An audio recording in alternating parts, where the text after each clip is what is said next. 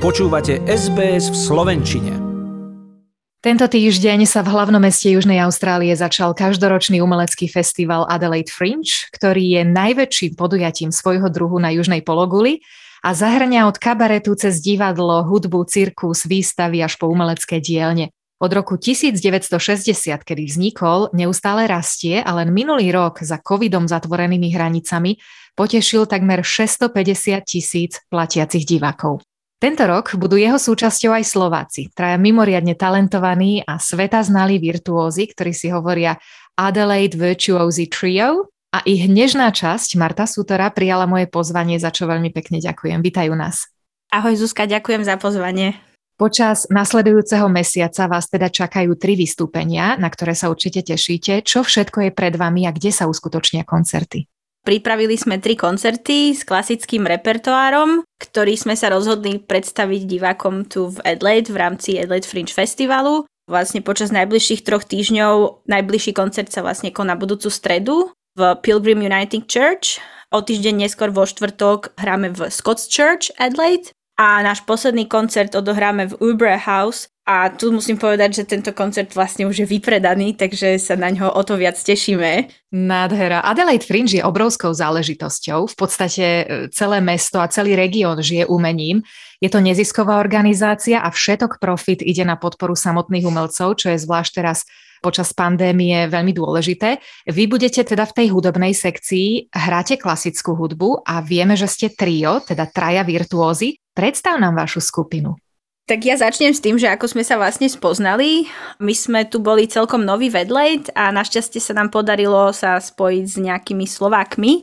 A keď sme im prezradili, že sme profesionálni hudobníci, tak hneď im skrslo v hlave, že a však my poznáme jedného výborného klaviristu. A vlastne tak nás zoznamili s Adamom. A pamätám sa ten prvý večer vlastne na večeri sme srantovali, že, a, že to by bolo super dať niečo dokopy, niečo zahrať No a potom sme sa v podstate s touto myšlienkou pohrávali, sformovali ju a minulý rok sme sa rozhodli, že by bolo vhodné dať sa nejako dokopy a odpáliť nejaké koncerty. A keď teda spomína, že vy dvaja, tak ja musím povedať, že vy dvaja ste teda manželia, Marta a Matej Sutorovci a Adam je Rybovič, ten bol narodený tu v Austrálii.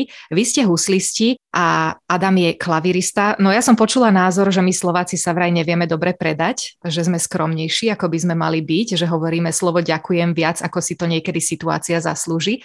Preto sa mi ale veľmi páči, že poznáte svoju kvalitu a že sa teda nazývate virtuózmi. Vy si ale ten titul naozaj zaslúžite s tým všetkým, čo máte za sebou. Tak nám povedz, čo všetko ste precestovali, aké projekty to boli. Ďakujem Zuzka za milé slova, veľmi dobre sa to počúva. No tak ja počas štúdia už som v podstate začínala hrať v orchestroch, s ktorými sa cestovalo po Európe a ktoré spolu spolupracovali so rôznymi solistami. Môžem spomenúť napríklad Vittorio Grigolo, Pretty Andy alebo napríklad Il Divo, s ktorými sme odohrali niekoľko koncertov. A vďaka týmto začiatkom som vlastne mala možnosť hrať v tých najkrajších a najlepších koncertných domoch v Európe. Potom neskôr prišla ponuka hrať s viedenským orchestrom, s ktorým sa cestovalo vlastne každý rok na turné po Číne, kde som zase mala možnosť hrať v tých najbrutálnejších sálach, ktoré tam existujú. Potom prišla Slovenská filharmonia, Slovenský filharmonický symfonický orchester, Slovenský komorný orchester, a práve ten komorný orchester to bola také najväčšie gro asi mojej kariéry, alebo teda práce muzikanta. A s týmto orchestrom vlastne sme odohrali niekoľko nezabudnutelných koncertov vo svete, napríklad turné po Španielsku s fenomenálnym klarinetistom Pablom Baraganom, zase opäť v úžasných sálach, velikánska akustika, nadšené potlesky divákov. Úžasné turné bolo v Japonsku, ktoré vlastne dokonalo sama o sebe, kde sa len pozrieš. Ale najväčší zážitok, a v podstate to už bolo tak kúsok predtým, ako sme my odchádzali do Austrálie, keď sme hrali v Berlínskej filharmonii, kde nás vlastne posluchači ocenili buracajúcim potleskom a standing ovation. A teda hrať v Berlínskej filharmonii sa podarí málo komu a málo kedy. Takže to bol taký highlight kariéry. A samozrejme ďalšie velikánske turné bolo s Českým symfonickým národným orchestrom, ktorého som bola členom a toto turné bolo po Amerike a Kanade, kde som odohrala 69 koncertov k 50-ročnému výročiu Star Trek. Potom s týmto istým orchestrom som napríklad mala príležitosť odohrať niekoľko koncertov zase v Amerike s legendárnym žiakom legendárneho Leonarda Bernsteina. No a totálny vrchol vďaka tomuto orchestru som zažila, keď som dostala možnosť koncertovať pod taktovkou maestra Eňa Morikoneho. A to nikdy nezabudnem v živote, ako som stála proste na pódiu, tam v tom kotli všetkého, v tisícových doprasknutia vypredaných sálach v Londýne, Paríži, Berlíne, Prahe, Krakove, Budapešti. Musíš sa sem tam poštípať, aby si uverila, že sa ti to iba nesníva? Vieš čo, asi skôr mi pomáha sa pozrieť na tie fotky zo všetkých týchto miest a potom si tak uvedomím, že oh, vlastne to bola pravda, to áno, bola som tam. Lebo neviem, človek to tak nevníma, keď sa to deje. Ale potom tie spomienky, to je to, čo. Zostáva navždy. A čo ťa potom aj inšpiruje a motivuje ísť ďalej? Vaši posluchači a fanúšikovia vás teda budú môcť vidieť v Adelaide. Venujete sa nejakému konkrétnemu obdobiu alebo skladateľovi a čo ste teda vybrali do programu vašich adelaidských vystúpení? Tak ja poviem za seba, ja milujem akúkoľvek klasickú hudbu, ktorá je melodická a ktorá dokáže zanechať hlboké emócie. Takže od baroka až po 20. storočie sa nájde v mojom repertoári množstvo hudby, ktorú hrám alebo len počúvam, takže to je nejaká ťažko konkretizovať. Ale práve pre toto adelaidské, alebo teda austrálske publikum sme si zvolili takých základných, alebo teda známych skladateľov aj pre ľudí, ktorí nie sú veľmi znali hudby, ale mali možnosť tie mená už zachytiť. Takže prvý je Johann Sebastian Bach, druhý je Ludwig van Beethoven, Johannes Brahms a Béla Bartók. Miestom konania vašich koncertov budú chrámy a kostoly. Ja ich konkrétne lokality zverejním v podcast, ktorá bude archivovaná na našej stránke. Dva koncerty majú ešte dostupné lístky, ten tretí už je vypredaný. Také tie kostolné priestory ku klasickej hudbe naozaj idú, pretože je to o atmosfére, o kráse toho momentu lebo klasická hudba je kráľovnou medzi žánrami a v súčasnosti vidíme mnoho popových alebo rokových spevákov, ako si z jej slávy trošičku kradnú, niektorí úspešnejšie, iní menej. Spolupracovali ste s niektorými aj vy a ako sa pozeráš na také piesne? Ja som mala v mojej kariére možnosť spolupracovať aj s popovými, alebo teda povedzme popovými spevákmi. Je to fajn spolupráca, ak za týmito spevákmi alebo muzikantami stoja dobrí hudobníci, producenti a ľudia, ktorí naozaj vedia, čo robia a sú majstri vo svojom fachu, má to veľkú popularitu a veľmi dobrú odozvu od publika. A vďaka takýmto spoluprácam v podstate bežný človek príde do kontaktu aj s klasickou hudbou, teda klasickými nástrojmi a tam sa práve otvárajú tie dvere do toho iného sveta a keď sa niekto nebojí, tak ho môže vlastne veľmi rýchlo a ľahko objaviť. No a z tých mien, s kým som mala tú čest napríklad hrať, no tak jednoznačne Božský Kája, Helena Vondračková, Miroš Bírka, Elán, Jana Kiršner, Mária Čírová a určite kopu ďalších, ktorých si nespomeniem, ale s týmito menami mám dobré spomienky a veľa. A keby si mohla snívať do budúcna, s kým by si si želala na niečom takom spolupracovať, slovenský alebo svetový? Tak ak by sa naskytla taká príležitosť, tak asi už by som sa vrhla do sveta. Sklamem ťa, nikto z tých ľudí už nie je nažive. Bola by to asi Whitney Houston, Elvis Presley, Michael Jackson. To by sa páčilo aj mne. Áno, to by sa páčilo aj mne. Škoda, že niektoré veci sú už nemožné. Mimochodom, keď spomínaš Whitney Houston, teraz pred pár dňami to bolo presne 10 rokov, čo Whitney zomrela. Čas letí. A už je to aj pár mesiacov od vtedy, čo odišiel ďalší spomínaný velikán, náš slovenský Miroš Bírka, ktorý spolu so Symfonickým orchestrom Slovenského rozhlasu, kde niekoľko rokov pôsobil aj tvoj manžel Matej, nahral aj takúto krásnu pieseň, ktorú si teraz zahráme. Jesenná láska.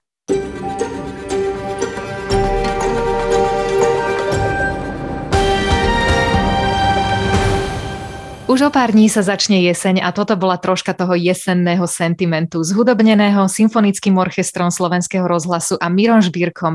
A je to pochopiteľne druhá verzia tejto piesne, pretože originál bol čisto gitarový. No a v rozhovore s Martou Sútora, jednou z tria adelaidských virtuózov, ktorí tento rok vystúpia v rámci umeleckého festivalu Adelaide Fringe, by som možno zašla aj do týchto vôd prerábok a cover verzií. Existuje vôbec niečo také? Pretože Vivaldiho, Bacha, Mozarta hrajú tisíce hudobníkov na celom svete. Je to naozaj iba o tej nálade, ktorú do toho hrania každý prinesie, alebo sa klasika aj jemne prerába a formuje? V klasickej hudbe je to na interpretovi, akým spôsobom vlastne odprezentuje dané dielo. Ale samozrejme do toho tu hrá veľa faktorov, ako dobové zvyky, alebo respektíve ako to bolo zakodované vtedy, aké boli možnosti nástrojov, kompozičné tradície, zamery skladateľa. A to sú zákonitosti, ktoré v podstate poznáme a mali by sme ich rešpektovať. Ale keďže každý umelec je výnimočný a každý dá do toho daného diela svoju dušu, práve preto žiadna nahrávka alebo koncert nikdy nie je rovnaký a to robí práve tú hudbu hudbou. Samozrejme existujú rôzne úpravy, verzie daného diela, ale to už je potom veľmi diskutabilné, lebo to už záleží potom len na chuti toho človeka, ktorý to počúva. Prečo sa viac hovorí o skladateľoch a nie o skladateľkách? Neboli snad žiadne v minulosti? Našťastie sa konečne táto téma dostáva do eteru stále viac a viac, ale ja by som si tak dovolila rypnúť a povedať, že za každým úspešným mužom stojí silná žena. Takže na nešťastie, ako to vidíme veľakrát aj v dnešnej dobe, niekde viac, niekde menej, ale stále vládne to, to také presvedčenie, že žena sa má starať o rodinu a v období spred x 100 rokov naspäť dozadu táto stigma bola veľmi značná. Ale spomeňme napríklad meno Anna Magdalena Bachova, ktorá vychovala množstvo Bachových detí a z tých sa stali úžasní skladatelia.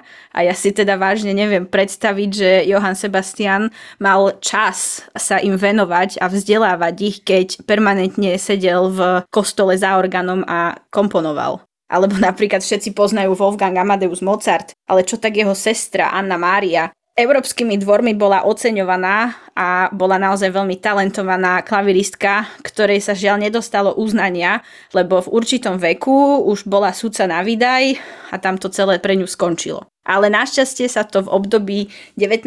storočia začalo trošku lámať a odtiaľ môžeme až dodnes počuť mená ako Klara Schumann, alebo napríklad Fanny Hensel Mendelssohn, ktorá bola sestra výborného skladateľa Felixa Mendelssohna, Bartoldyho. Pri jeho kompozíciách sa niekedy šuška, či práve nie sú jeho sestry, ktorá keby ich uverejnila pod svojím menom, asi by vtedy nikto o ne nemal záujem. Ale našťastie doba a názory ľudí sa posúvajú fakt dosť dopredu a zo súčasných ženských skladateľiek určite treba spomenúť Sofia Gubajdulína alebo Gracina Bacievič, ktorých diela sa hrajú často a s veľkou obľubou. Držme si palce, v súčasnosti sa do popredia dostáva čoraz viac žen skladateľiek, takže je to len otázka času, kedy toto obdobie zažije svoj golden age. A kedy o nich budeme počuť viac. Ale keď si spomínala tú Mozartovú sestru alebo tú Bachovú mamičku, vyzerá, že tá hudba je naozaj v génoch. Veríš v talent alebo drínu? Samozrejme, jedno bez druhého nemôže fungovať. Veľa ľudí povie, že talent je len 10% a proste zvyšok si to musíš odmakať. Áno, aj nie. Talent je veľký hnací motor, ktorý otvára dvere k úspechu a vďaka tomu daný človek, interpret, muzikant jednoduchšie a rýchlejšie proste napreduje, chápe súvislosti bez toho, aby sa o nich musel nejako extra zamýšľať. Proste všetko ide tak prirodzene ako po masle. Ale čo je asi najdôležitejšie v tomto celom procese je, že človek musí mať veľmi tvrdú disciplínu. Lebo bez toho aj talentovaný človek môže byť neviem ako obdarený, nepohne sa ďalej. A majú dnešné deti disciplínu, pretože my sme napríklad vyrastali bez televízie a bez rádia počas dňa. Tá televízia sa povedzme zapla večer o 7 počas správ, ale dnešné deti naozaj majú toľko rôznych podnetov. Odráža sa to aj na tých výsledkoch? Vidíš to ty, lebo musím povedať, že okrem samozrejme profesionálnej kariéry aj vyučuješ hudbu? Ono to všetko záleží od rodičov, čo, čo oni boli učení a čo je pre nich dôležité, tak to poskytujú aj svojim deťom. Musím povedať, teda tu v Austrálii som veľmi prekvapená, že v podstate väčšina ľudí, povedzme si 70. 80. roky, tu každá priemerná rodina mala doma klavír, čož je úplne úžasné, lebo každý mal tu možnosť sa toho dotknúť a musím povedať, že naozaj väčšina mojich žiakov práve študujú husle lebo ich rodičia buď hrali, alebo počúvali, alebo mali nejaké spojenie s nejakou hudbou, tak to predávajú na ďalšiu generáciu Áno, funguje to veľmi dobre. A práve ak si spomínala, že internet a tieto veci, tak ja by som povedala, že aj vďaka tomu má kopec mladých ľudí, ktorí by v živote neprišli s niečím takým do kontaktu, má možnosť študovať akúkoľvek hudbu alebo aspoň proste to počúvať, vnímať a byť súčasťou toho. No je v každom prípade pravdou, že hudba je univerzálnym jazykom, ktorý je dobre ovládať. Je to liek na dušu. Navyše tá vaša klasická je aj akýmsi oknom do histórie, pretože rozpráva milióny príbehov. Vy ste napriek svojmu mladému veku precestovali celý svet, zdieľali ste pódium s velikánmi, ako si spomínala, spomínala si Enya Morikoneho a ďalšie obrovské mená. Napriek tomu, keď sme sa dohovárali na dnešnom rozhovore, si mi priznala, že ťa dojalo, keď si počula svoje meno v austrálskom rádiu počas jazdy domov z práce. Máš v sebe naozaj veľkú pokoru. O čom snívaš a kde si predstavuješ či seba, alebo teda trio adelaidských virtuózov o 10 rokov? Je to asi o tom, že teraz proste uvidíme, čo nám prinesie Fringe a tieto koncerty a kam nás to posunie ďalej, aké dvere nám to otvorí lebo v podstate v Európe sme zatvorili jednu etapu kariéry za sebou, tak tuto otvárame dvere do novej a uvidíme, či to bude koncertovanie takto v triu, možno v kvartete, možno to budú nejaké solové koncerty, možno to bude šťastie a spravíme konkurs do orchestra. Naozaj neviem, ale táto krajina ponúka veľa možností, ktoré ak by sme nevyužili, tak by sme boli veľmi hlúpi. Tak nech sa vám to všetko podarí. Mojím hostom bola Marta Sutora, jedna z trojice slovenských hudobných virtuózov, ktorí vystúpia počas umeleckého festivalu Adelaide Fringe. Sú v programe s tromi vystúpeniami v stredu 23. februára v Pilgrim Uniting Church o 7. večer, vo štvrtok 3. marca v Scots Church tiež o 7. večer a v nedelu 13.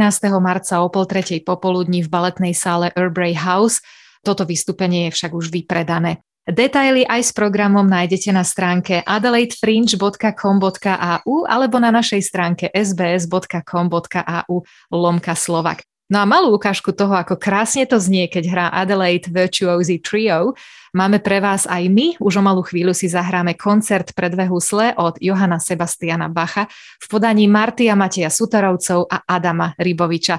Marti, ďakujem ešte raz, nech sa vám darí. Ďakujem veľmi pekne, Zuzka, napodobne. Chcete počuť viac relácií ako táto? Počúvajte cez Apple Podcast, Google Podcast, Spotify alebo kdekoľvek získajte svoj podcast.